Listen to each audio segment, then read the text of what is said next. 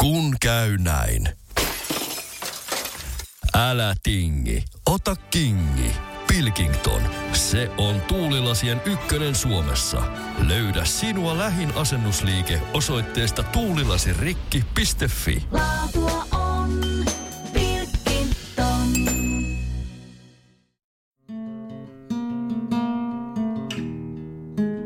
Tervetuloa Sivumennen podcastin pariin. Minä olen Johanna Laitinen. Ja minä olen Jonna Tapanainen. Ja tässä podcastissa me puhumme siitä, mistä ei ole puutetta. Eli hyvistä kirjoista. Koska meidän podaamisessa on niin hirveän pitkä tauko, niin kauheasti olisi aiheita, joita pitäisi käsitellä, mutta ainakin yhden suhteen pitää purkaa sydäntä, joka tapahtui tuossa muutama viikko sitten, eli Junot Díaz, jonka artikkeli New Yorkerissa kehuin silloin edellisessä jaksossa, missä hän kertoo, kuinka hän lapsena hyväksikäytettiin, niin kuinka häntä on nyt sitten puolestaan syytetty seksuaalista ahdistelusta. Ja hän on sitten vetäytynyt Pulitzerin PJ:n paikalta ja sitten tietyllä tavalla pyytänyt anteeksi, tai oikeastaan ei ole käyttänyt sanaa anteeksi, mutta on sanonut ottavansa vastuun teoistaan. Olin kyllä siis taas sydän särkyi, koska siis jotenkin on aina pitänyt Junot Díazista ja hänen kirjoista ja pitänyt häntä semmoisena niin kuin ihanana nörttinä tuommoisessa latinokulttuurissa, joka on osannut purkaa sitä sellaista machokulttuuria. Ja mitä sitten tapahtui?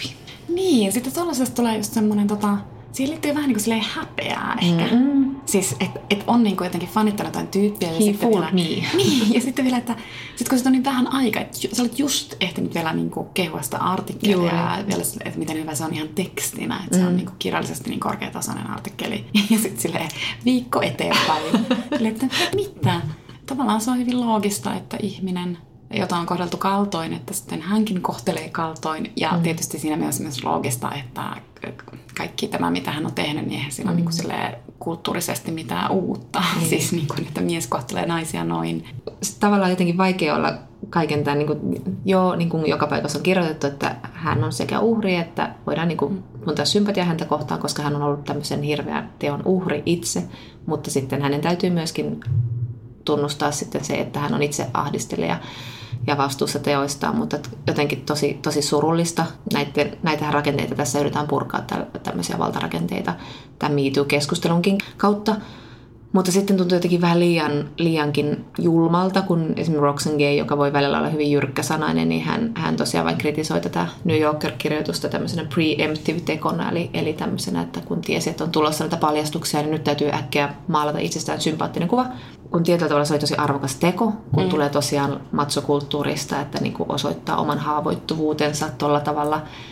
Ja sitten Roxane Gay oli myös yksi niistä, joka sanoi sitä, että kyllähän se on aina nähty Junot Díazin teksteistä, miten misogynistisiä ne ovat. Ja mä taas on aina lukenut ne semmoisena niin kuin patriarkaattia kritisoivina ja niitä rooleja, mitä ne antaa miehille, niitä kritisoivina.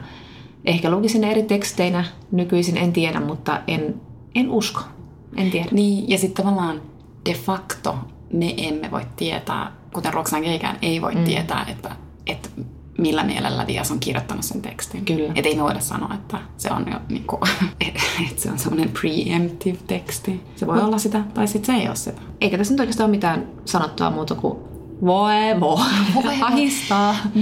Mutta se on briljantti keissi taas, koska se osoittaa, että millaisia ihmiset on, tai millaisia me ihmiset olemme. Pystyy olemaan samaan aikaan uhri ja sitten alistaja, että se vaan on niin. Ja sitten miten niin kuin helposti sit valikoi omaan tarinaan ehkä sellaisia piirteitä, jotka niin kuin tuntuu hyvältä. Tai niin kuin, että sä halusit siinä omassa tarinassa kertoa, että niin itse asiassa mä itsekin olen vähän mulkvist. Tänään meillä olisi tarkoitus puhua siis monistakin asioista. Elizabeth Stroutin kirjasta Nimeni on Lucy Barton. Meillä on Ayobami Adebamin haastattelu kirjasta Älä mene pois. Mutta ensin halutaan puhua ulkonäköpaineista. Ja kun sä sanoit mulle, että meidän kannattaisi puhua tästä aiheesta, niin mä olin ekaksi silleen, että en halua, koska tuntuu nololta puhua ulkonäköpaineista, tuntuu hirveän 90-lukulaiselta puhua ulkonäköpaineista. Ja sitten mä muistin sen sun Caitlin Moran maksiimin, että miksi lisätä puhetta maailmaan, jossa nainen kertoo siitä, kuinka ei pidä tietyistä asioista ulkonäössä. Mutta sitten, kun sitä asiaa pohdiskelee, niin kyllä se itse asiassa oli aika hyvä idea. Ja nyt vainkin kysyä sulta ekana, että miten sä niin kun nykyisin tulee sellaista viestiä, että ihmiset kokee ulkonäköpaineita etenkin somen kautta ja siellä seuraavat ihmisiä ja sitten tulee paska fiilis omasta ulkonäöstä ja muuta vastaan, niin tuleeko sulle, lisääkö sulla some tällaisia tunteita? Mun mielestä some itse asiassa kyllä lisää. Mä oon itse kiinnittänyt siihen tosi paljon huomiota viime aikoina. Mä seuraan tosi paljon, mä rakastan muotia ja mä niin kun seuraan muotia ja se tarkoittaa, että sitten mä seuraan myös tällaisia niin kun instaajia ja blokkareita, jotka keskittyvät muotiin. Ja hehän ovat kaikki järjestään ihan todella hyvän näköisiä ihmisiä. He edustavat tämmöistä niin kun kauneusideaalia, eli he ovat niin kun kauniita, äärimmäisen laihoja. Sitten heillä on mielettömän makeat vaatteet. Ja sitten mä oon niin kun huomannut, että kyllä mä niin kun katson niitä kuvia silleen, se herättää musta jotain kateuden tunteita tai että mäkin haluaisin olla sen näköinen, kun... Että kyllä. Että nyt se on niinku se some, se ulkonäköpaineiden lähde, mutta aiemminhan se on ollut jotain muuta. Että aiemmin se on ehkä ollut lehdet. Tai mainokset. Ja mainokset. Niin. Mutta nyt se on niinku Instagram erityisesti ainakin mulla. Entä sulla? Mä huomaan, että ikääntymisen myötä mä seuraan niin kuin mun ikätovereiden, ihan tavallisten ihmisten, siis niin kuin tuttavien, ja somessahan ne tuttavat voi olla aika kaukaisiakin ihmisiä. Mutta jollain tavalla mä huomaan vertailuani vähän silleen, että miten tämä, niin kuin, koska ikääntyminen tietyllä tavalla ahdistava asia mulle, niin sitten mä vähän seuraan sitä, että miltä mä näytän verrattuna niihin, ja kyllä se herättää. Ja mullakin ehkä niin kuin, että mä saatan katsoa jotain niin kuin 20 instassa, se ei kosketa mua mitenkään. Siis, että koska se on niin etäistä aikaa. Mutta sitten itse asiassa mulla kyllä ne verrokkiryhmät saattaa olla myös 30-vuotiaita, mikä on tavallaan tosi epäreilu mua itteni kohtaan, kun ne on 10 vuotta nuorempia.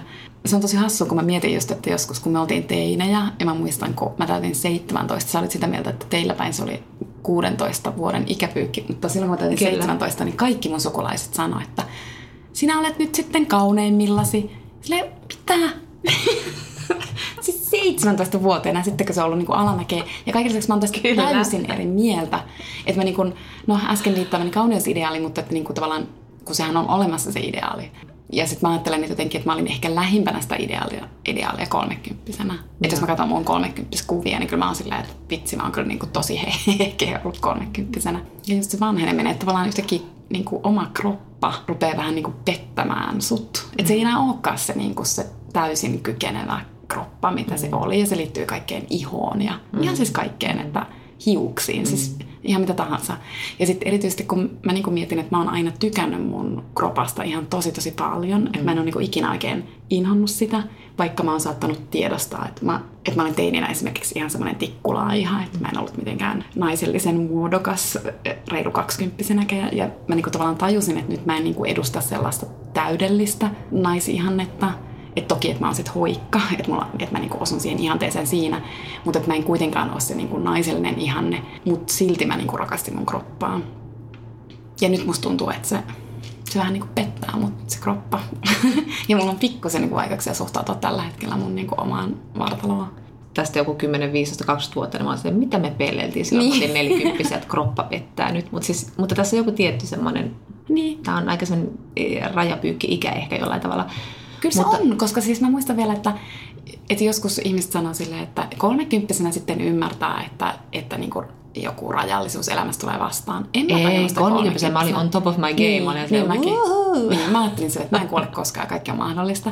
Et sen takia mun mielestä niin 40-vuotiaana on kyllä se hetki, jolloin sit oikeasti rupeaa miettimään sitä. Mutta mä keskeytin sulle. Ei, mutta siis mä olin sitä sanomassa, että musta on ihana kuulla, että sä sanot noin, että mä rakastin mun kroppaa, koska mulla on taas ollut se aina, että mä en ole koskaan pystynyt sanomaan noin, tai mä en ole koskaan ajatellut noin myös. Ja siis mä en oikein tiedä, mistä se viesti on tullut, koska mä en ole sanonut sitä kotoa. Mä oon käynyt kaikennäköiset pikkumaalaiskoulut, jossa sai kietoutua valtaviin kollegepaitoihin, eikä ollut niinku tavallaan mitenkään framilla eikä arvosteltavana. Mutta jostain se kuitenkin tuli, jostain mä sen viestin poimin. Siis mulla oli myös semmoisia seurustelusuhteita, että mun painoa kommentoitiin ikävästi. Ja sitten se tietysti aiheutti mulle semmoisen niinku valtavan kriisin. Se on tosi surullista, että mä oon aina ollut sitä, että mun pitäisi olla vähän laihempi. Ja jotenkin tästä on vähän ankea puhua, koska se on musta jotenkin noloa. Mun pitäisi olla silleen, että olisi täysin tyytyväinen. Mä oon pitänyt itseni niin kuin aika viehättävänä ihmisenä, ja mä en ole sillä tavalla ollut niin kriiseillä ulkonäköön kanssa ihan hirveästi. Mutta tämä painoasia on semmoinen, jota mä oon raahannut koko ikäni perässäni. Niin, se on vielä tosi klassinen. Niin on. Se on tosi klassinen. Just semmoinen, että kun olisi muutama kilo, niin sit niin kuin olisi. Niin, ja sitten ennen kaikkea mä luulen, että se on just toi, että 5 kiloa. Että 5 kiloa ehkä pois, ja sitten olisi niin kuin ihan ok. Seuraa se hirveä kognitiivinen dissonanssi, kun tietää sen, että tämä on jokainen, mitä kaikki hokee, kun 5 kiloa olisi pois, niin sitten kaikki olisi hyvin. Ja sitten tietää, että mä oon feministi, mun ei tarvi laihtua, kaikki on hyvin näin, nyt niin kuin vaan olet tyytyväinen ulkonäköisesti, sun kroppa on vahva ja terve ja pystyy uskomattomiin juttuihin, ja tekisi mieli koko ajan niin läimäytellä itseäsi, olet huono ihminen, olet huono feministi, olet kaikkea sitä ja tuota, mutta eihän se nyt siihen auta. Mm. Mutta sitten kun nyt tästä kun ruvettiin puhumaan, niin sitten tavallaan myöskin se, että ei halua lisätä tätä puhetta, mutta sitten myöskin just vähän häpeä siitä, että olen feministi ja arvostan ulkonäköäni, mutta sitten kun tätä asiaa enemmän miettii, niin tajusin, että tämä ei ole yksilön valinta. Tämä on niin kuin, tästä pitää itse asiassa puhua, koska niin kuin, nyt on tullut muutamia tämmöisiä kirjoja, vanhat kirjat, Naomi Wolfin Beauty Myth ja muut, niin nehän korostaa sitä, että kauneuskäsitys tulee siitä kulttuurista, se tulee politiikasta, tulee kapitalismista. Se on asia, joka muuttuu koko ajan vaativammaksi ja se on asia, joka ei ole itse asiassa meidän valittavissa. Että vaikka ulkonäköpaineet on nykyään ihan hirveät, ne on paljon pahimmat, ne pahenee koko ajan, niin silti niissä on tullut sellainen tabu, josta ei saa puhua, mutta silti on olemassa nämä hirveät ulkonäköpaineet, joiden kanssa me kamppaillaan, ja siksi niistä pitäisi puhua, niitä pitäisi jotenkin purkaa. Mm. Ja sitten ehkä just, että musta on tosi kiinnostavaa istua just tässä vaikka alas ja ruveta niinku oikeasti niinku pohtimaan sitä ulkonäköpainetta ja ehkä analysoimaan siihen, mihin niinku omat rahkeet riittää. Sitten mä toivoisin, että myös niinku älymystö Suomessa puhuisi vaikka ulkonäköpaineista. Että sitten niin tavallaan ruvetaan puhumaan myös rakenteellisena asiana ja abstraktina asiana ja niin myös teoreettisella tasolla mahdollisimman konkreettisesti kuitenkin. Että sitten ehkä se, mihin sä kanssa viittaat, mistä mä oon sun kanssa ihan samaa mieltä, että mä en halua lisätä sellaista puhetta maailmassa, että mä niin joka päivä tolkutan vaikka jossain vaatekaupan peilin edessä, että näytän hirveältä. Että semmoista puhetta mun mielestä maailma ei saa tuottaa. Siinä mä oon niinku aika ehdoton. Mm. Mutta jos sä haluat niinku pohtia sitä, että mistä se johtuu se tunne tai miten sit voisi päästä eroon, niin siinä ei ole mun mielestä mitään väärää, vaan pikemminkin se on vaan tosi hyvä asia. Kyllä, mutta eihän me sunkaan kanssa koskaan puhuttu tästä aiheesta. Ei. Niin, että ei. Enemmän se silleen, että mä näytän täysin ihan hirveeltä. Ja sitten, etkö näytä nyt ihanalta? Niin. Tällaisia keskusteluja me käydään jatkuvasti. Ja sekin on niin koomista. Niin on. Se on niin silleen. Ja sitten se on erityisesti, se lähtee jostain tyttöydestä. Kyllä. Se kuuluu, niin kuin, se on niin vähän semmoinen tyttödialogi. Niin. Sillä, että jos haluat olla kunnon tyttö, niin sun täytyy osata toi dialogi. Niin. Mutta sitten mä vielä mietin niin kuin just nelikymppisyyttä. Mä näin semmoisen uutisen, että itse asiassa jotenkin niin kuin teinityttöjen jälkeen suuri riski sairastua syömishäiriön on siis 40-vuotiailla naisilla. Ja mä luulen, että se liittyy osittain tuohon, mitä me äsken puhuttiin sit kuitenkin, että kun se kroppa yhtäkkiä muuttuu 40, tai siihen tulee niinku joku semmoinen, että siinä tapahtuu niinku siinä kroppassa kuitenkin niinku jotain muutoksia, ja sitten tulee just se, rupeaa haikailemaan sen oman esimerkiksi 30 kropan ja ulkonäön perään, niin sitten se niinku ehkä johtaa sut tekoihin, kuten syömishäiriöön. Sä oikeasti yrität kontrolloida sitä kroppaa ja sä yrität taistella sitä aikaa vastaan, mikä on niinku mahdotonta, mutta et sit meillä on niinku se illuusio, että jos mä tässä parhaani yritän, niin mä varmaan saavutan sen mun 30 ulkonäön. Klassikkohan tässä kirjallisuudessa on Naomi Wolfin The Beauty Myth, jonka hän kirjoitti hyvin nuorena, alle 30-vuotiaana. Ja hän kirjoitti sen 90-luvulla, kun huomasi, että hänen ikäluokassaan syömishäiriöepidemia lisääntyi valtavasti. Ja kauneusleikkaukset alkoi yleistyä ja pornossa tuli valtavirtaa.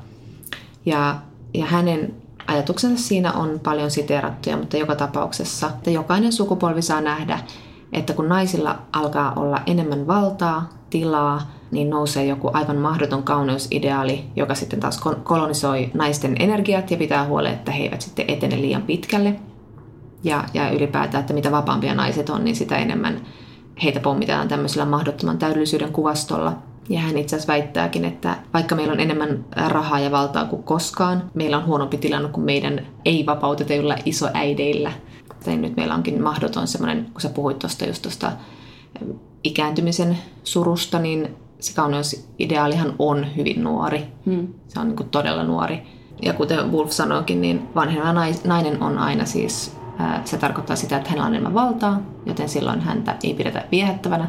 Ja sitten tällä myös niin kuin, rikotaan tämmöiset niin kuin sukupolvien väliset välit naisilla, eli siis nuoret ja vanhat käännetään toisiaan vastaan, koska nuoret naiset pelkää tietyllä tavalla vanhempia naisia, vanhemmat naiset pelkää nuorempia naisia sit tilanteeseen, että ei tehdä yhteistyötä vaan. Sehän on hirveän, niin kuin tavallaan, no mä en voi sanoa niin kuin siis nerokasta, tälle ironisesti nerokasta, mutta että se niin kuin tämmöinen niin kuin patriarkaalinen järjestelmähän on, itse se on kyllä toimiva.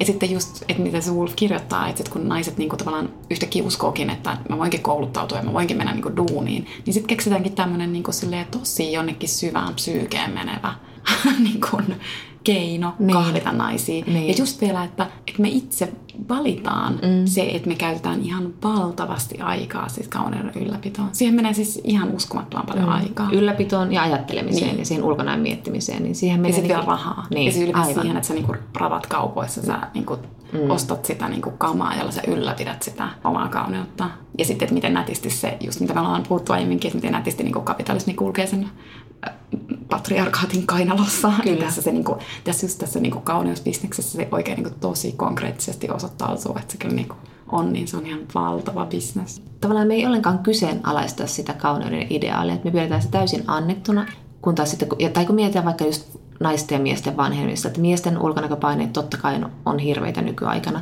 mutta esimerkiksi ikääntymisessä se on ihan eri asia, miten miehiä kohdellaan, miten naisia kohdellaan. Miehet aina vanhenee karismaattisesti ja harmaantuminen on, koska se tavallaan näyttää sen, että sä oot vanha, niin sulla on valtaa ja sä oot harmaantunut, sä oot karismaattinen.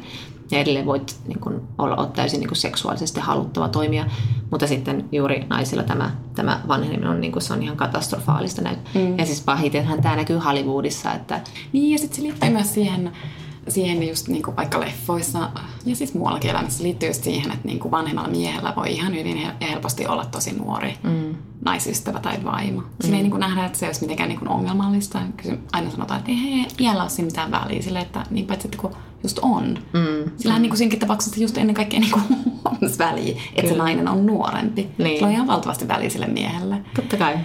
Ja siis ehkä niinku tavallaan mulle tuli tosta vielä mieleen se Reese Witherspoonin leffa, jonka nimeä en muista, mutta joka tuli siis tänä vuonna, jossa hän siis niinku mietti just tätä, ja se oli silleen, että minkä takia 40-vuotiailla naisilla niinku leffassa, niinku fiktiivisessä elokuvamaailmassa ei ole koskaan jotain nuorempaa miestä. Niin. Ja sitten se kirjoitti itselleen roolin, jossa 40-vuotiailla naisella oli niinku nuorempi. Aivan niin mies. Se leffa, joo, en ole nähnyt sitä. Mä luulen, että se saattaa kyllä niinku pikkuhiljaa ruveta muuttua, koska se alkaa nyt kyllä näyttää aika räikeältä tuommoinen niinku 30 vuoden ikäero esimerkiksi. Mutta hyvin hitaasti.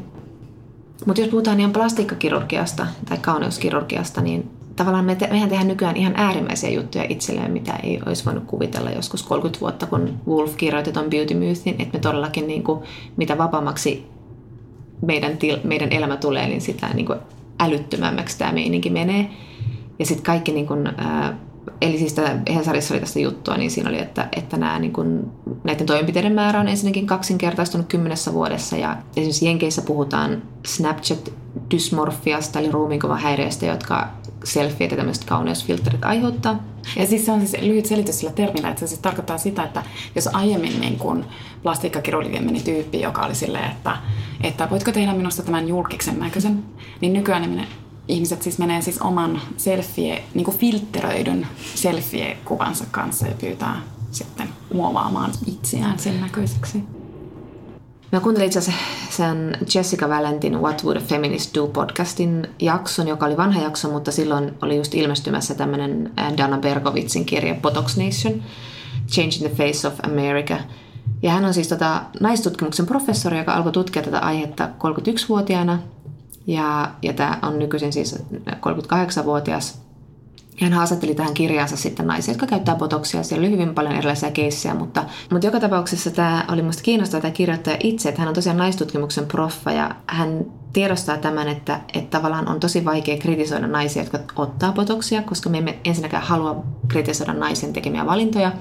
Mutta toisaalta myöskin, että pitää puhua enemmän, valintoja enemmän pitää puhua niiden niin kuin ulkonäköpainin institutionaalisuudesta ja siitä, että, niin kuin, että miksi me ollaan niin kuin tällaisessa täysin hullussa maailmassa, jossa botoksen ottaminen 25-vuotiaana on ihan normaalia tai laittaa jotain helvetin hermomyrkkyä naamaansa, että mitä helvettiä tapahtuu. Mutta sitten itse kun hän teki tätä, niin hän aluksi halveksi ihmisiä, jotka otti botoksia ja niin kuin eivät pysyneet lujina näiden paineiden alla. Mutta pikkuhiljaa hän oli sitten 34, kun hän itse otti botoksia. Ja tosiaan niin ottaa edelleenkin säännöllisesti botokspiikkejä. Ai siis ottaa edelleen? Joo, kyllä. Ai, mä etsin tähän niin kuin... Ei mitenkään hirveän usein, mutta okay. Esimerkiksi oli mennyt naimisiin, niin oli ottanut botokspiikkiä. Niin on se kiinnostavaa. Sitten vaan tekee erittäin uskottavan hänestä kirjailijan. Kyllä. Siis tuosta aiheesta kirjoittavana. Niin. Mutta hän sanoi just siitä, että se on tosi vaikea. Tavallaan meidän pitää myöskin sanoa, että hei, come on naiset, älkää nyt ottaako sitä botoksia. Mutta samalla meidän pitää puhua enemmän, niin kuin, miksi me otetaan niistä ja mistä se tulee se paine ottaa sitä botoksia. Et se on tosi jotenkin vaikea asia.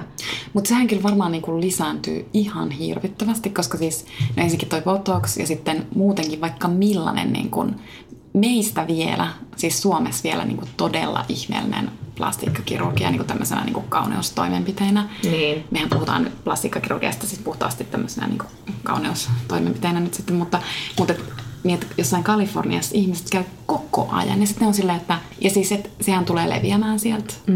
Briteissäkin sitä on ja Briteissä se varmasti lisääntyy, mutta sitten mä oikein hätkähdin, kun seuraan yksi tällainen muotibloggari kundi Instassa, ruotsalainen, ehkä joku 30. Ja sitten yhtäkkiä se tuli niinku, se oli sen mielestä täysin normaali asia, että se oli tämmöinen niinku kaupallinen yhteistyö niin jonkun tämmöisen Botox-puljun kanssa. Se on Brotox, nykyään Brotox. Sorry. Ja sitten se jonkun Insta-storissa siellä selittää, että silleen niinku ihan että se selittää niinku just, että otinpa vähän raitoja. Niin, aivan. Tukkaan. Laura Saarikoski, just tämä Hesarin kirjeenvaihtaja, laittoi Twitterissä just linkin, että kuinka Jenkeissä alkoi just joku ihan valtava Brotox-kampanja, miehille suunnatun Botoksen niin valtava mainoskampanja. Että. Ja siis miettii, mikä kuluerä se on, että jos ne maksaa $300-400 per piikki, ja mitä se tekee sun kroppallisessa? Ei mitään tietoa. Sanoa niin mietittää tosi paljon, että se tarkoittaa, että nyt niin me ollaan jotain koekaniina, ja koska ei sitä oikeasti voida tietää, että mitkä sen vaikutukset on. Mä opin esimerkiksi tämmöisen tämän Jessica Valentin podcastista, että niin kuin tämä kulmien välissä olevat nämä rypyt, 2 ryppyä, niin niitä kutsutaan numerolla 11, koska siinä on 2 tämmöistä viivaa.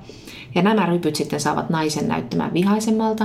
Ja hän tekee tässä kirjassa tämmöisen yhteyden niin kuin Botox ja Resting Bitch Facing kanssa, koska siis naisiahan rangaistaa, jos ne näyttää vihaisilta ja se on niin kuin vakava ilme, on huono juttu. Hymyilepäs nyt vähän, oot söpömpi kuin hymyilet. Ja, mutta esimerkiksi miehen vakavalle ilmeelle ei tietenkään ole minkään nimeä. Mutta tämä Botoxit tosiaan pyyhii tämän Resting Bitch Face-ongelman, koska se kadottaa sen. Ja tämä Dana Berkowitz sitten kysyykin tässä kirjassa, että miten tehdä ikääntymisestä coolia. Että me tarvitaan niinku parempia malleja kuin vaikka Real Housewivesit ja Kardashianit. Mutta me ollaan puhuttu niistä, että kyllä jonkin verran on nähty myös muotimaailmassa tämmöisiä niinku vanhoja naisia. Ja mä toivotaan, että se lisääntyy, koska mä muistan, kun niitä on tullut, niin siinä meidänkin ollaan katsottu niitä esimerkiksi John Didionia tai niinku nyt tämä uusi Balenciagan suomalainen Marjatta. Niin sitten miten upealta ja kaunilta ja näyttää niissä. Ja sitten siitä tulee semmoinen niin kuin itselle inspiroiva olo. Siitä ei tule, kun katsoo 20-vuotiaita, mutta että sitten kun niin kuin, mä katson jotain 70-vuotiaita, mä oon silleen, että nyt inspiroi. Vähän niin kuin Frankie and Grace. Mulle tuli ihan pakko sanoa tästä Botoxista, kun taas ystävämme Antti, joka nyt on soluttautunut meidän podcastiin huomaamatta, mutta kun hän oli Los Angelesissa ja sitten hän lähetti silleen ekan viikonlopun jälkeen meille WhatsAppissa viestin, että joo, hassuja keskusteluja täällä, että nytkin mä illallispöydässäkin juttelen sit siitä, että tää yksi tyyppi selittää ihan tosissaan, että onhan siinä Botoxissa vähän semmoinen ongelma, että kun mun mummokin, joka on 80-vuotias, niin kun hän on ottanut sitä Botoxia koko ajan, niin sit mä niin kun tavallaan unohdan, että hän on niin kun vanha. Että kyllä niillä rypyillä on semmoinen niin kun psykologinen merkitys, että sä niin kun tavallaan saat lukea sen ihmisen ikää paremmin ryppien avulla. True that. Sä sanoit just tuossa siitä, että pitäisi puhua just näistä niin kuin isoista kysymyksistä ja rakenteista ja muusta. Ja sellaiseen tarttuu ehkä tämmöinen filosofi Heather Widdows Englannista, joka on muiden akateemikkojen kanssa blogannut siis näistä mahdottomista ulkonäköstandardeista blogissa Beauty Demands. Ja hänen tuleva kirja Perfect Me käsittelee tätä aihetta. Ja hän niin kuin sanoi sitä, että kun kauneutta pidetään tavallaan niin pinnallisena ja sitä kautta triviaalina, niin kukaan filosofia ei oikeastaan tarttunut siihen aiheeseen ja miettinyt sitä, että miten se ideaali itse asiassa lävistää koko yhteiskunnan. Ja se on niin kuin ihan hirveän iso identiteettikysymys, mutta se on myös niin kuin eettinen asia. Eli tavallaan, niin kuin, ja siitä kärsii myös monet ihmiset, jotka ei tavallaan, joita ei pidetä sen niin kuin, jotka olisi haavoittuvaisia tavallaan sille asialle. Se on itse asiassa niin tosi outoa, että miksi filosofit ei ole tarttunut siihen aiheeseen, koska ideaali on niin vahva, että me ollaan jo tässä niin mainittu, että yleensä ne vartalot, jotka on se ideaalin mukaisia, niin ne on niin tietyn ikäisiä, ja etenkin naisilla se ikä on niin rajallisempi kuin miehillä, ja sitten että ne on niin hoikkia, ja sitten että niiden kasvonpiirteet on tietynlaisia, ja sitten siihen liittyy siis ihon väri vahvasti, että niin kauneusideaalihan on niin valkoinen ihminen. Että se on niinku tosi outoa, että kun se myös on niinku niin iso yhteiskunnallinen kysymys. Mm. Ja iso niinku menestyksen mittari, että se, että ihminen pääsee jonkin tavoitepainoon, on joku hirveä, niinku, että hän menestyy nyt ihmisenä. Niin. Ja ylipäänsä se, että, niinku, että mitä, kun me tiedetään myös se, että tutkimusten mukaan, että se, koska meillä on se kauneusidea, että se pitää niinku mun mielestä ehdottomasti myöntää, että ei voi sanoa silleen, että niin, mutta minun mielestäni monet ihmiset ovat kauniita silleen, joo, mutta nyt me ei puhuta siitä, kun me puhutaan, että meillä on se ideaali, johon niin kuin pyritään. Mm. Ja että niin muunlaiset kropat on vaan niin kuin huonompia. Ja se näkyy esimerkiksi siis huonompia niin kuin silleen, niin kuin tämän ideaalin mukaan. Että sitten ne, ketkä edustaa sitä kauneusideaalia, niin ne oikeasti myös hyötyy tässä maailmassa siitä tosi paljon. Että siitä on niin kuin vaikka kuinka paljon tutkimuksia, että kauniina pidetyt ihmiset saa enemmän palkkaa, ne saa parempia duunia, ne etenee paremmin töissä. Niitä pidetään kivempinä ihmisinä. Ja että se ei kuitenkaan tarkoita sitä, että se ideaali olisi muuttumaton. Mm. Että niin kuin, eihän me sitäkään tässä puhuta, että se sitten on vaan niin kuin tämmöinen annettu tosiasia, vaan kysymys on siitä, että se kauneusideaali niin kuin muuttuu ajassa ja paikassa. Mutta se on aina tavoittamaton, että sä et koskaan pääse siihen. Ja niin kuin tämä Widowsinkin viesti on se, että, viesti on se, että sitä pitää tavoitella kuitenkin ainakin. Et sä, eihän se ikinä pääse, mutta tavoiteltava on. Muuten sä oot luusari ja se on niin kuin levinnyt joka ikiselle alueelle ja alalle. Että niinku se ehkä niinku yksi hyvä esimerkki on urheilu jotenkin, että se on myöskin niinku Gloria Steinemkin on puhunut sitä paljon, että kuinka se niinku kroppaa pitäisi arvioida välineenä eikä koristeena, niinku naisten kroppa on aina ajateltu. Mutta nythän se on myös koriste ja väline, että se on jotenkin ihan mahdotonta naisurheilijoillakin. Se on tuolla niinku Widowsilla tosi mahtava oivallus just se, että itse asiassa, että nykyään ei odoteta sitä, että sä saavutat sen ideaalin, vaan just ennen kaikkea, että sun pitää koko ajan osoittaa, että sä tavoittelet sitä. Kyllä. Se on niinku ihan järjettömän hyvä ajatus, koska se myös on niin. Ja tavallaan siihen liittyy just se, mistä me aiemmin puhuttiin, että vähän semmoinen niinku itsen vähättely ulkonäöllisesti ja jotenkin. Eli että sun pitää niinku koko ajan olla tietoinen myös siitä, että sä et ole sen ideaalin mukainen, mutta että koska sinä nyt sanot sen ääneen, niin on oletettavaa, että sä aiot myös tehdä sillä. Kyllä. Eli tämä Widowsin kirja Perfect Me, se puhui juuri tästä, mistä me puhutaan, että miksi oli vaikea puhua ulkonäköpaineesta, että siksi, että siinä tulee pakostakin arvosteltua muiden naisten tekemiä valintoja. Ja sitten tämä tietysti tämä kognitiivinen dissonanssi, mutta sitten myös se, että siihen on vain yksinkertaisesti myös fiksua satsata siihen ulkonäköön, koska kuten sanoit, siitä hyötyy monella tavalla. Tämä on siis aihe, josta voisi puhua ehkä viikon mittaisen erikoisjakson verran, mutta tänään me emme tee sitä. Emme. Vaan me jatkamme muihin aiheisiin, mutta ehkä me palataan vielä tähän, koska tämä on niin valtavan kiinnostavaa.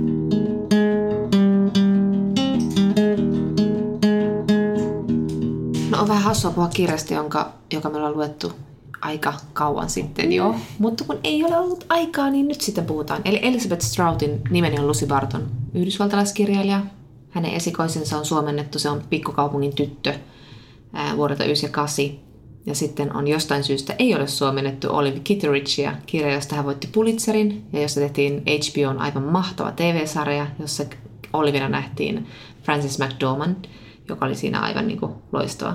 Ja nyt on se suomennettu nimenä Lucy Barton, ja tähän on itse asiassa ilmestynyt viime vuonna Yhdysvalloissa jatkoosa Anything is Possible, joka uskoisin suomennetaan mitään ajoa suomennetaan. Mutta semmoisen kiinnostavan uutisen luin tuossa hiljattain, että Robert Redford on ostanut tämän yhden romaanin Burgess, jota ei ole myöskään suomennettu, niin siitä oikeudet ja kehittelee sitä minisarjaa HBOlle. Joo, ja tämä kirja alkaa sairaalassa, ja tässä vietetään paljon aikaa sairaalassa, jossa tämä nimihenkilö makaa viikkoja, hänen perheensä, siis miehensä ja hänen tyttärensä ovat sitten kotona. Mutta yhtäkkiä hän saa vieraan, ja se on hänen äitinsä. Ja sitten paljastuu, että heillä ei ole ollut mitenkään erityisen läheiset välit, ja sitten pikkuhiljaa kirjan myötä sitten lukija rupeaa päättelemään, että mistä se johtuu, että niillä ei ole ollut niin läheiset välit. Tämä sijoittuu siis tänne New Yorkiin, mutta sitten se myös palaa tänne nimihenkilön, eli Lucy Bartonin lapsuuteen, Illinoihin. Ja sitten tämän kirjan aikana tämä Lucy Barton niin kuin tavallaan kuvaa sellaista niin kuin hänen luokkanousuaan, sellaiset hyvin, hyvin köyhistä oloista. He asuvat lapsuuden perheensä kanssa autotallissa. Ja sitten hänen niin kuin matkaansa suht menestyneeksi kirjailijaksi New Yorkissa. Mihin sä kiinnitit eniten huomiota tässä kirjassa? No tämä on silleen hitaasti hurmaava kirja ehkä jollain tavalla, että sitten tämä Lucyn ääni, tämä on ensimmäisessä persoonassa kerrottu tarina, ja tämä Lucyn ääni on tosi vallottava. Hän on jotenkin tosi rakastettava hahmo, jotenkin vähän lapsenomainen jollain tavalla. Ja ehkä se lapsenomaisuus tulee juuri siitä, että hän puhuu tässä enimmäkseen äitinsä kanssa. Ja jotenkin kerjää siltä jotain kiintymyksen osoituksia. Mutta ehkä tässä on tietyllä tavalla, että se on koko ajan sellainen pieni mysteerin tuntu, että mitä on tapahtunut. Miksi tämä ihminen on tällainen, miksi heidän välit ovat tällaisia, odottaa vähän niin kuin jotain avautumista, mutta ehkä sitä ei välttämättä oikeastaan koskaan tullut. Ei, ja sitten kun mä olin lukenut ton kirjan, niin mun ensimmäinen ajatus oli silleen, että miksi mä tämän jotenkin huolimattomasti? koska sitten mulla oli niinku tavallaan aukkoja. Ei se niinku haittaa, että niitä aukkoja jäi. Mutta mäkin mietin tätä lapsenomaisuutta, että sitten siinä hahmossa oli myös ilman sitä äitiä niin jotain semmoista impulssinomaista ja jotain sellaista, niinku, että se oli vähän niin kuin jotenkin vietävissä ja se teki mun mielestä vähän hassuja asioita, se teki vähän niin kuin huonoja valintoja, mikä oli niin kuin mahtavaa. Se teki siitä hahmosta ihan siis super hyvän. Ja jollain tavalla hänellä oli kuitenkin tosi rankka tämä lapsuus tietyllä tavalla. Tässä on niin kuin monia erilaisia teemoja. Tässä on niin kuin sosiaalinen ulossulkeminen, joka johtuu köyhyydestä, luokasta, taustasta. Tässä on yksinäisyyttä. Tässä on niin kuin jonkinnäköistä, ei hyväksikäyttöä, mutta kuitenkin puhutaan nyt hyvin ongelmallisesta perheestä, jossa kaikki ihan kunnossa. Tämä Lucy saa esimerkiksi hirveitä kauhukohtauksia, että jos joku sanoo sanan käärme, hänellä on sellainen muistikuva, että hänet on suljettu kuorma-auton taakse ja käärme lähestyy häntä. Ja ilmeisesti hänet onkin suljettu kuorma-autoon lapsena vähän niin kuin säilytykseen, jos vanhemmat ovat töissä tai rangaistuksena, en ole ihan varma. Hyvin omalaatuinen perhe on kuitenkin kyseessä. Niin tämä ihminen ei ole kuitenkaan kyynistynyt. Että hän on tämmöinen aika niin kuin hän puhuu myös avioliitosta ja siinä koituvissa ongelmista, avioerosta. Hän ei ole mikään totinen kyynistynyt. Jotenkin hän on säilyttänyt semmoisen niin kuin, ehkä jollain tavalla niin hauras hahmo, että ei ole edes varaa kyynisyyteen jollain tavalla.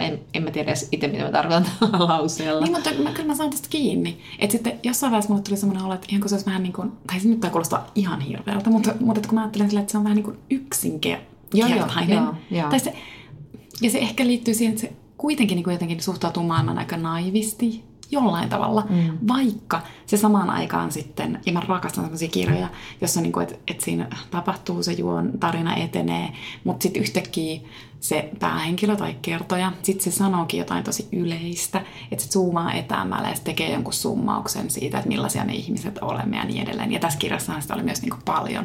Että se ei niinku missään tapauksessa ollut mitenkään tyhmä, vaan siis hyvin älykäs se päähenkilö. Ehkä jos toi lapsen omaisuus, mitä sä sanoit, niin se summasi sen tosi hyvin. Hassua, kun hänen äitinsä istuu tosiaan joku 5 vuorokautta siinä sängyn vieressä. Ja aina kun Lucy herää, niin hän haluaa taas kuulla äitinsä ääneen. Hän on niin ihmeessä, että hän näkee äitinsä vuosien tauon jälkeen.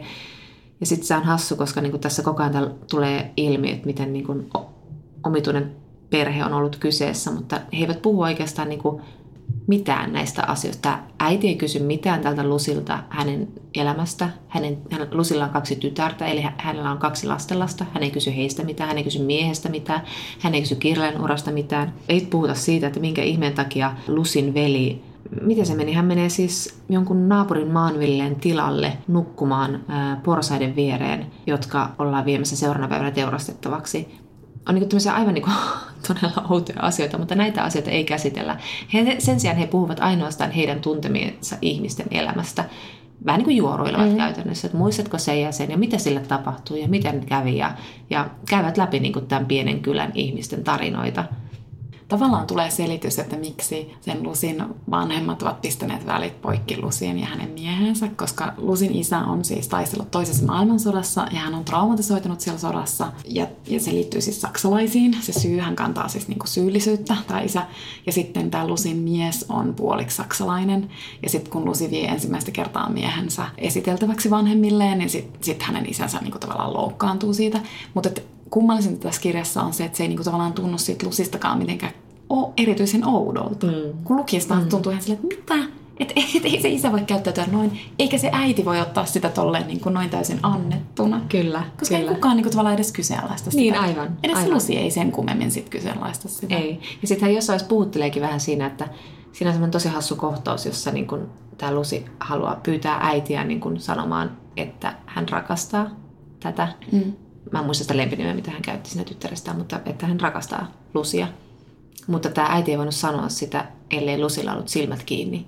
Ja sitten se vähän niin kuin on silleen, että niin se on vähän, en edes yritä selittää sitä asiaa. Että se on niin kuin joku perhe, kaikki perheet on niin hemmetin omituisia, kaikilla on tämmöisiä omituisia juttuja. Ja mehän koko ajan selitellään meidän perheitä, että miksi näin ja näin, mutta tämä oli mun mielestä jotenkin niin hellyttävä ja sydämeen käyvä yksityiskohta.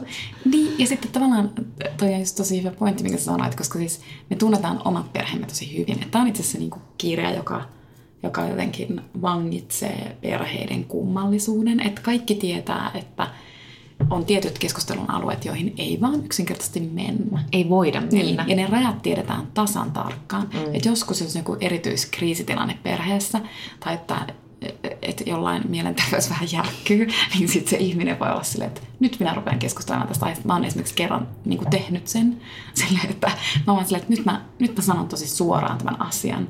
Mutta se on ollut niinku todella poikkeuksellista, että sä jotenkin niinku ylität sen jonkun niinku tietyt semmoiset keskustelurajat. No toi on niin totta, kyllä. Ja tietyt tabut niin, on aina voimassa. Niin. Ja sen takia sitten helposti puhuu niistä naapureista ja vaikka niistä niin. Niinku kyläläisistä. Ja tai naapurin kautta käsitellään sitä oman niin. perheen tiettyä issuetä. Niin.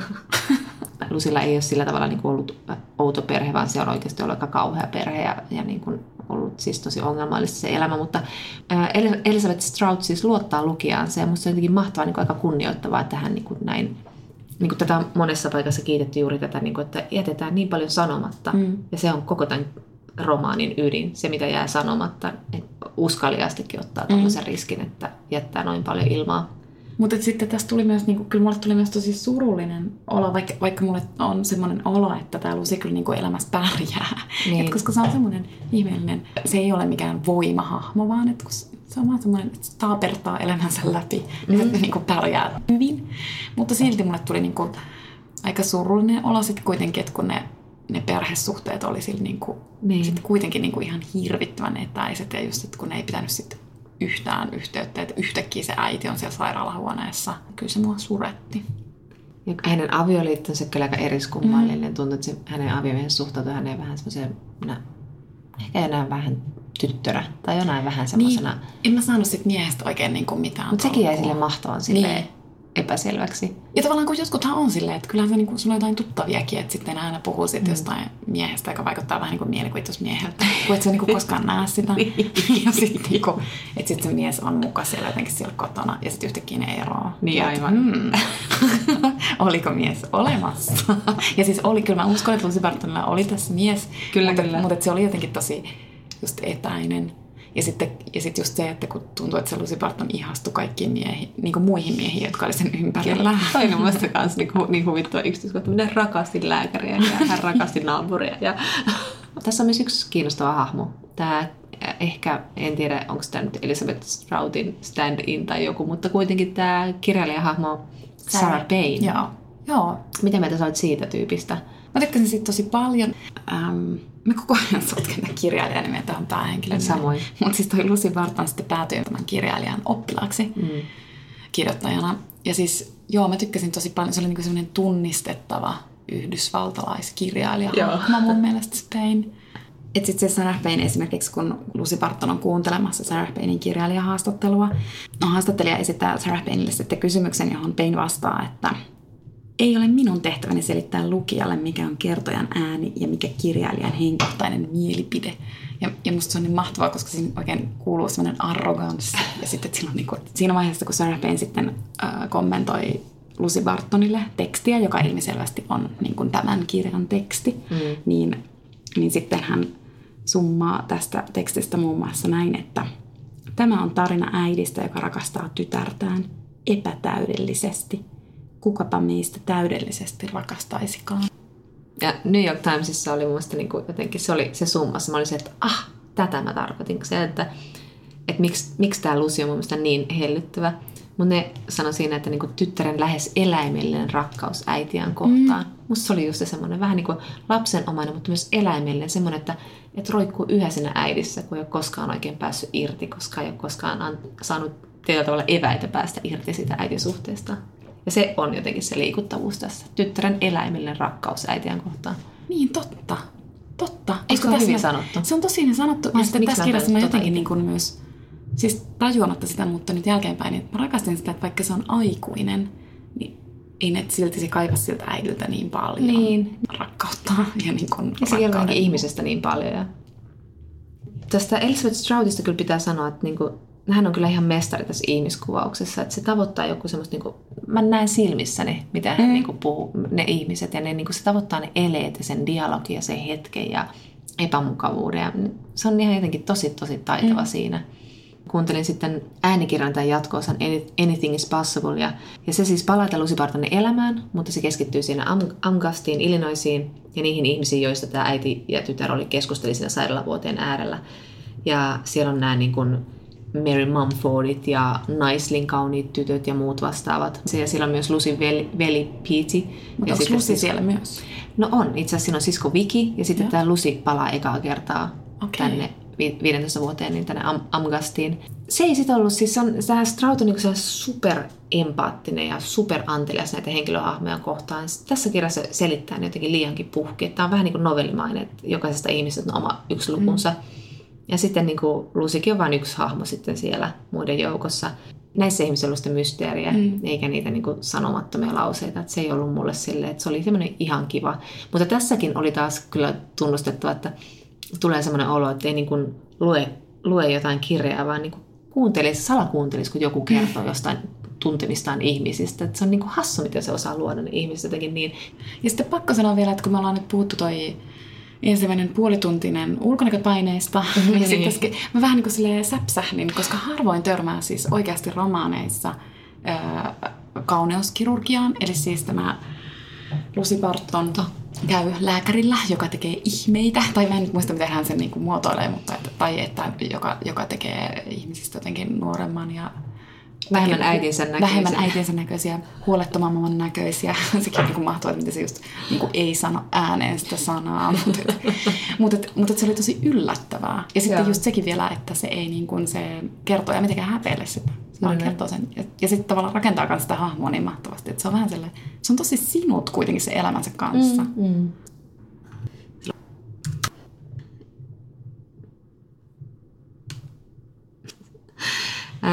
No mutta Yhdysvalloista Nigeriaan. Eli Helsinki-Litissä me tavattiin ihana, hurmaava, hauska Ayobami Adebayo, jonka Älä mene pois -romaani on ollut ihan mielettömän iso juttu Nigeriassa ja maailmalla.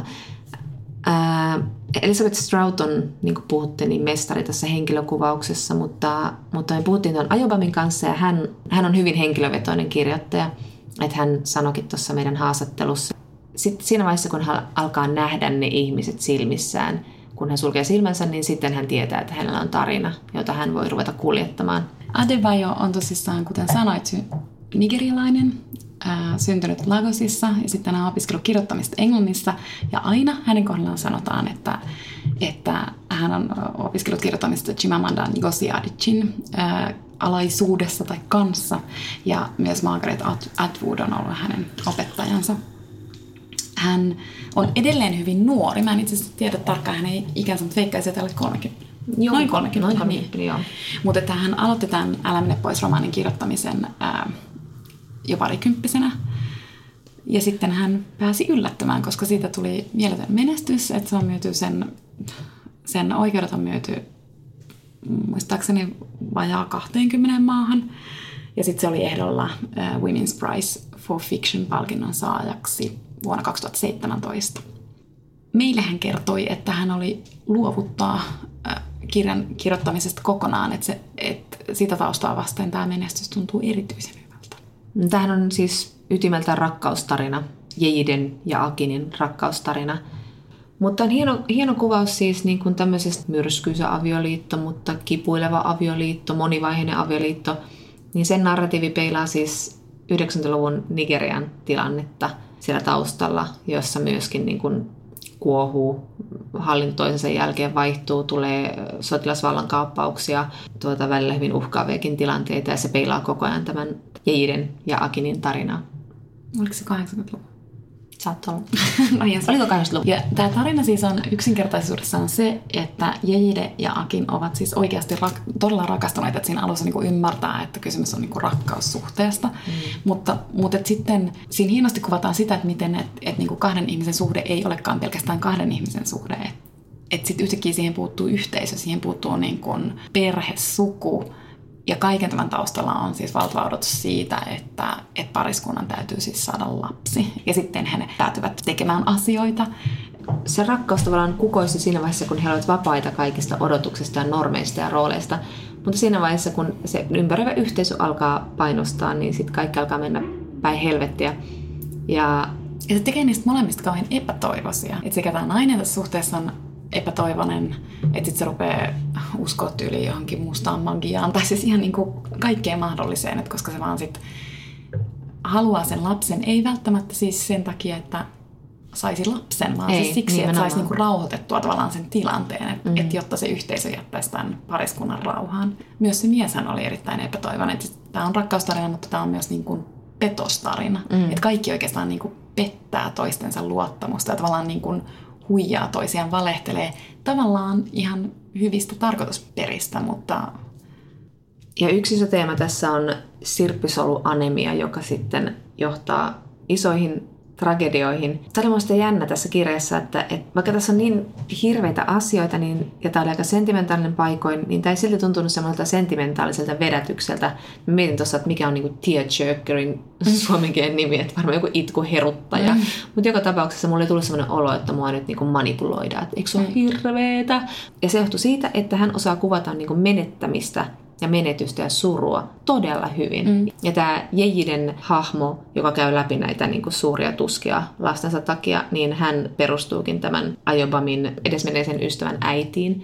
Ja tämä edesmennyt ystävä tosiaan kuoli tähän sirppisoluanemiaan, joka on hyvin yleinen Afrikassa ja Nigeriassa. Tämä oli niinku tosi vetävä kirja myöskin. Tämä oli niinku kauhean, niinku, mä luin tämän aika nopeasti, mutta tässä oli ehkä niinku sillä tavalla semmoinen pieni esikoisflavor, että tässä oli niin hirveästi käänteitä ja asioita, että tietyllä tavalla niinku vähempikin olisi riittänyt, että hän olisi voinut luottaa ihan näihin hahmoihinsa.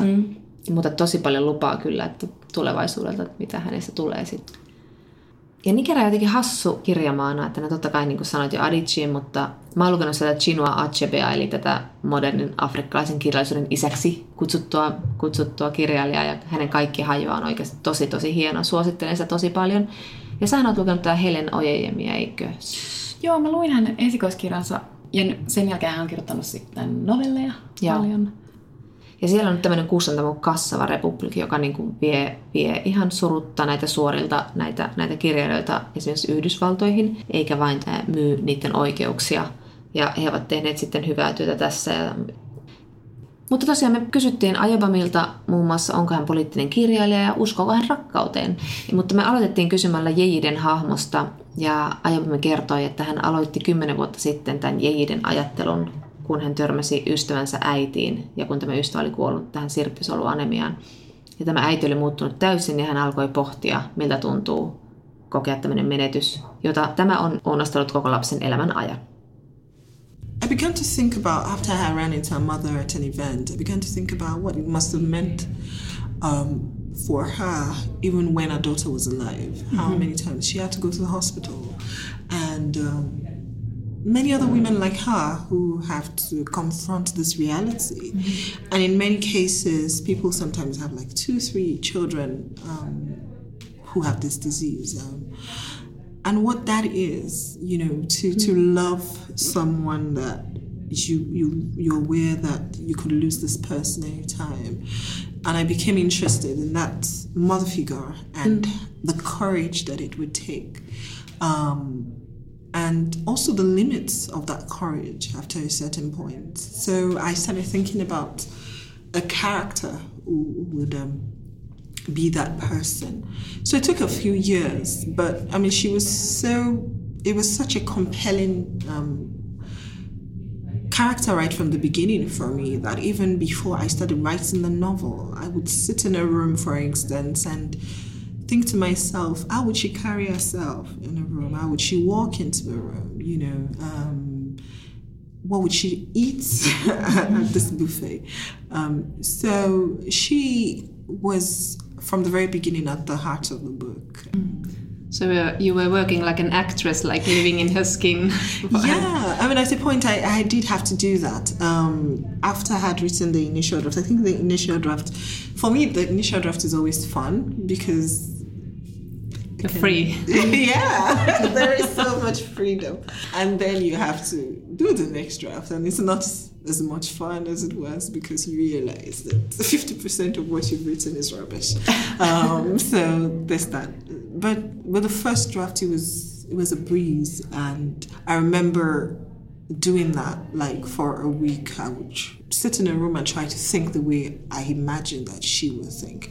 Notice the things that maybe I wouldn't be interested in, but I think, oh, she might notice this. I need to pay attention. So yes, for her character and even subsequently for other things that I wrote, I did do a bit of that, like actors do that. Yeah, I try to sort of inhabit this character and see the world through her eyes.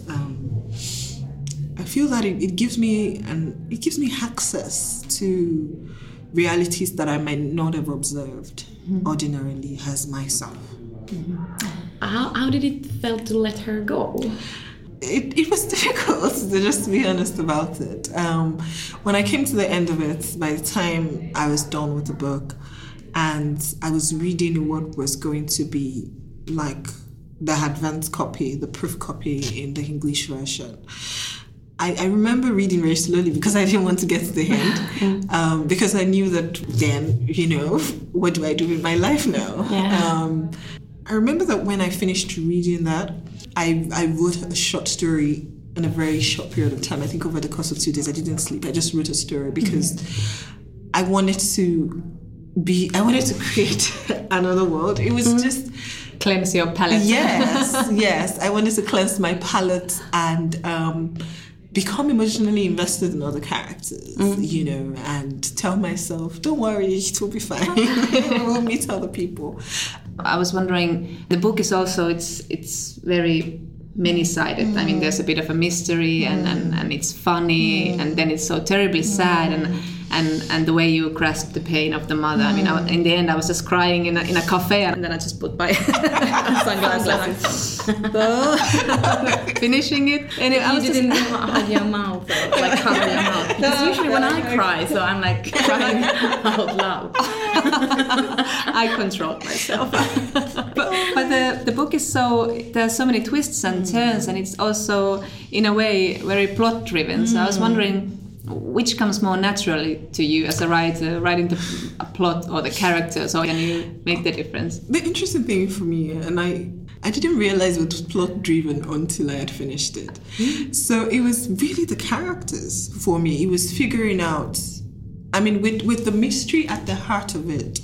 And I tried different structures for it. I wrote it. So there was a time when you had Ejide's story and then you had Hakin's story. And that was the novel, which was terrible because by the time you get to Hakin, you just hate you hate him, you hate the book. You're just going to I'm not interested in what this man has to say. There was a time when Hakin's whole section was in second person because I wanted to capture the idea that he was externalizing these experiences. He did not want to accept that this was who he was. So I went through a lot of trial and errors with this book. So I wasn't thinking about the plot a lot when I was working on it. What I really wanted to figure out was the characters and what they would say when, and what would one character never even say. So that was what informed the structure at the end of the day. And then once I figured out the characters and knowing who would say what meant I needed to understand them. What did they want from this relationship? What do they want from the reader? What is the point of the story? Because they are telling a story, they are building a narrative, each of them. And they're trying to explain, they're trying to understand, they're trying to justify the decisions that they made. And I think the moment I realized it was plot-driven was by the time I was done with the final draft. And I read it again because I thought, let me see if there's anything I can move around. I realized if I moved one chapter, the novel collapsed. And I'm like, oh my God, how did I get here? That's an interesting thing to me. And I feel that with my writing, for me, it's always, I mean, it can begin with many things. It can begin with a story. It can begin with an image. I could see a picture and that could inspire me. But I think when I actually begin to write, what I'm trying to do with the first draft is get a grasp of the character, take hold of them or have them take hold of me in a way that compels me to think about them constantly. And it's when I get to that point with any project that I know, oh, I'm actually writing a book now, you know, or, oh, this is actually a short story. Yeah. It's not just a couple of words I'm throwing together. When I can almost close my eyes and see these people. Yeah, I want to go back to Johanna crying in a cafe because I thought after reading this I was thinking that it's a very, very emotional novel, as Johanna said, that I was kind of like laughing, crying, hating these characters, loving them, understanding them, criticizing them. So I think that you kind of like pushed all the buttons in my soul, and I was using like 100% of my emotional register. Was it deliberate to write this emotional novel? In some ways it was. In other ways it was, in that I can't imagine a way of writing, because I mean at the heart of it, what started this novel was this mother who had to deal with our children being sick, and there was really no way to write it without tears. I'm sorry, but you know, it really is, and it was something that I also struggled with when I was writing it. Like, does it have to be this relentless? You know, like this is difficult, because it was also difficult to write and go back. And there were times when I stepped away from the novel because I just couldn't even do it. But I felt obligated to do it because I knew that the reality for many women was even worse, particularly with this disease. And I needed to stay faithful to that. The laughter was deliberate because, come on, you have to be able to laugh in this book. Yeah. And I also think that sometimes in life that's how people cope, you know, with the worst of situations. I mean, they just find a way to laugh. No matter how unlikely the situation is, that's also a survival mechanism. So I think, in a sense, it was deliberate. But in a sense, it was not. It wasn't that I thought to myself, "Oh, so I'm going to make the reader feel this, and then I'm going to make the reader feel that." It was really drilling down into these characters and getting down there in there with them myself as a person, and experiencing some of those emotions as intensely as they did, and finding a way to put that on the page. I think that was what. Translated into that effect. And by way of apology, I always tell people it was also very difficult to write. Yeah.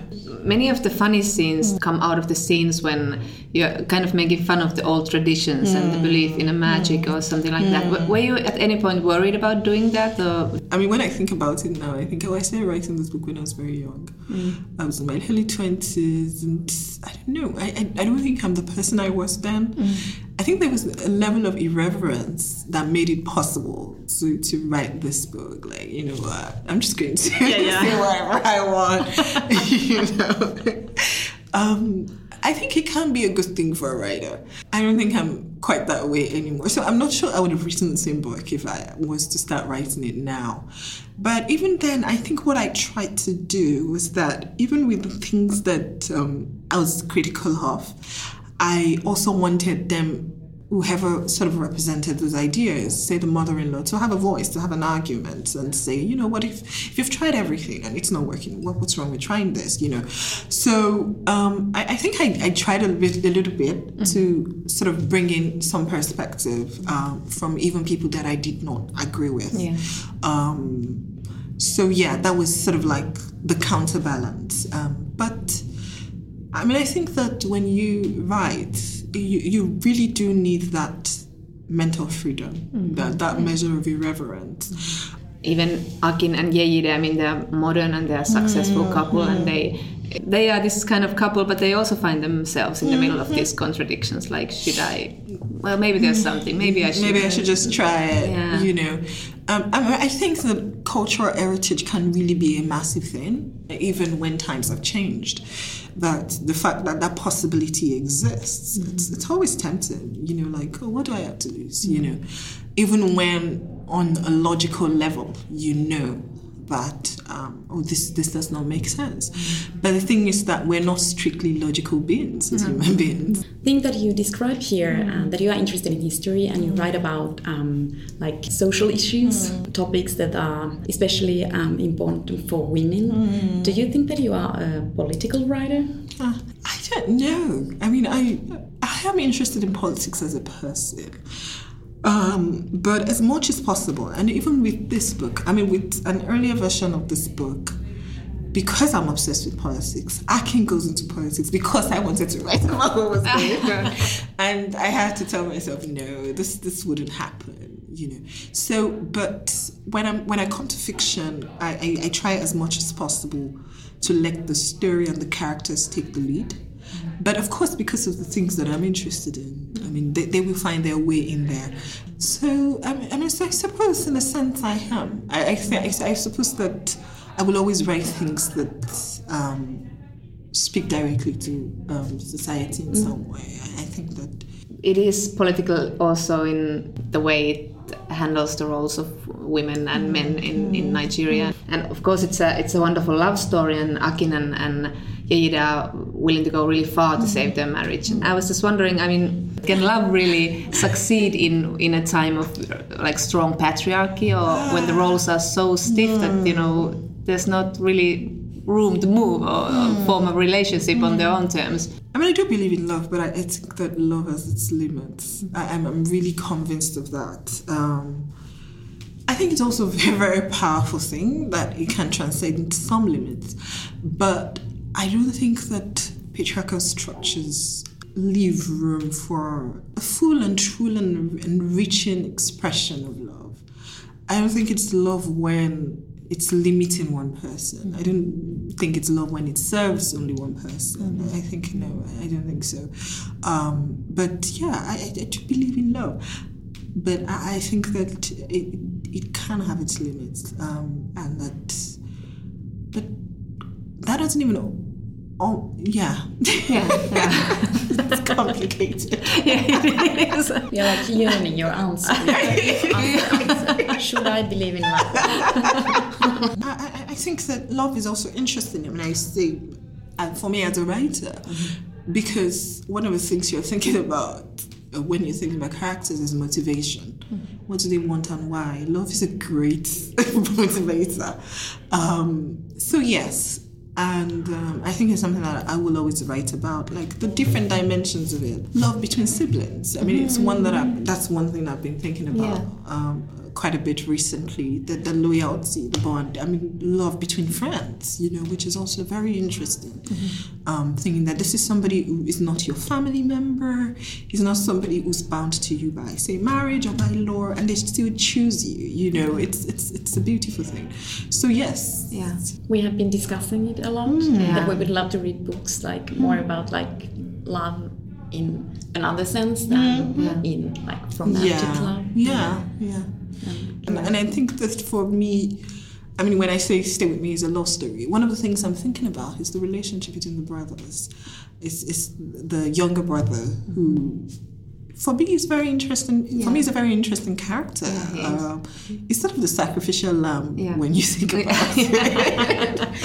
He's not a perfect person, but there's a certain loyalty that he has to his brother that is going to take to his grave. New York Times just wrote a big story about how women are the new vanguard of literature because they're doing something new. And by new, I mean they're just telling their own stories, and people want to read them. And Nigeria has been always this big country for literature, but do you see any current themes in the literature of your contemporary colleagues? Or? Yeah, I mean, I think so. I think even in Nigeria, if I'm sitting here and I'm trying to think about, say, 10 contemporary Nigerian writers, I think 6 or 7 of them would be women, you know, that I would think about, whose work have really meant something to me.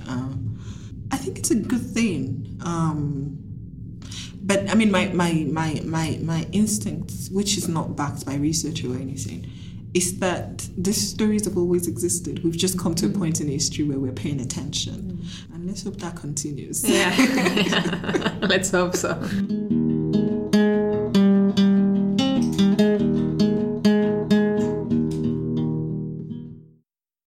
käy näin.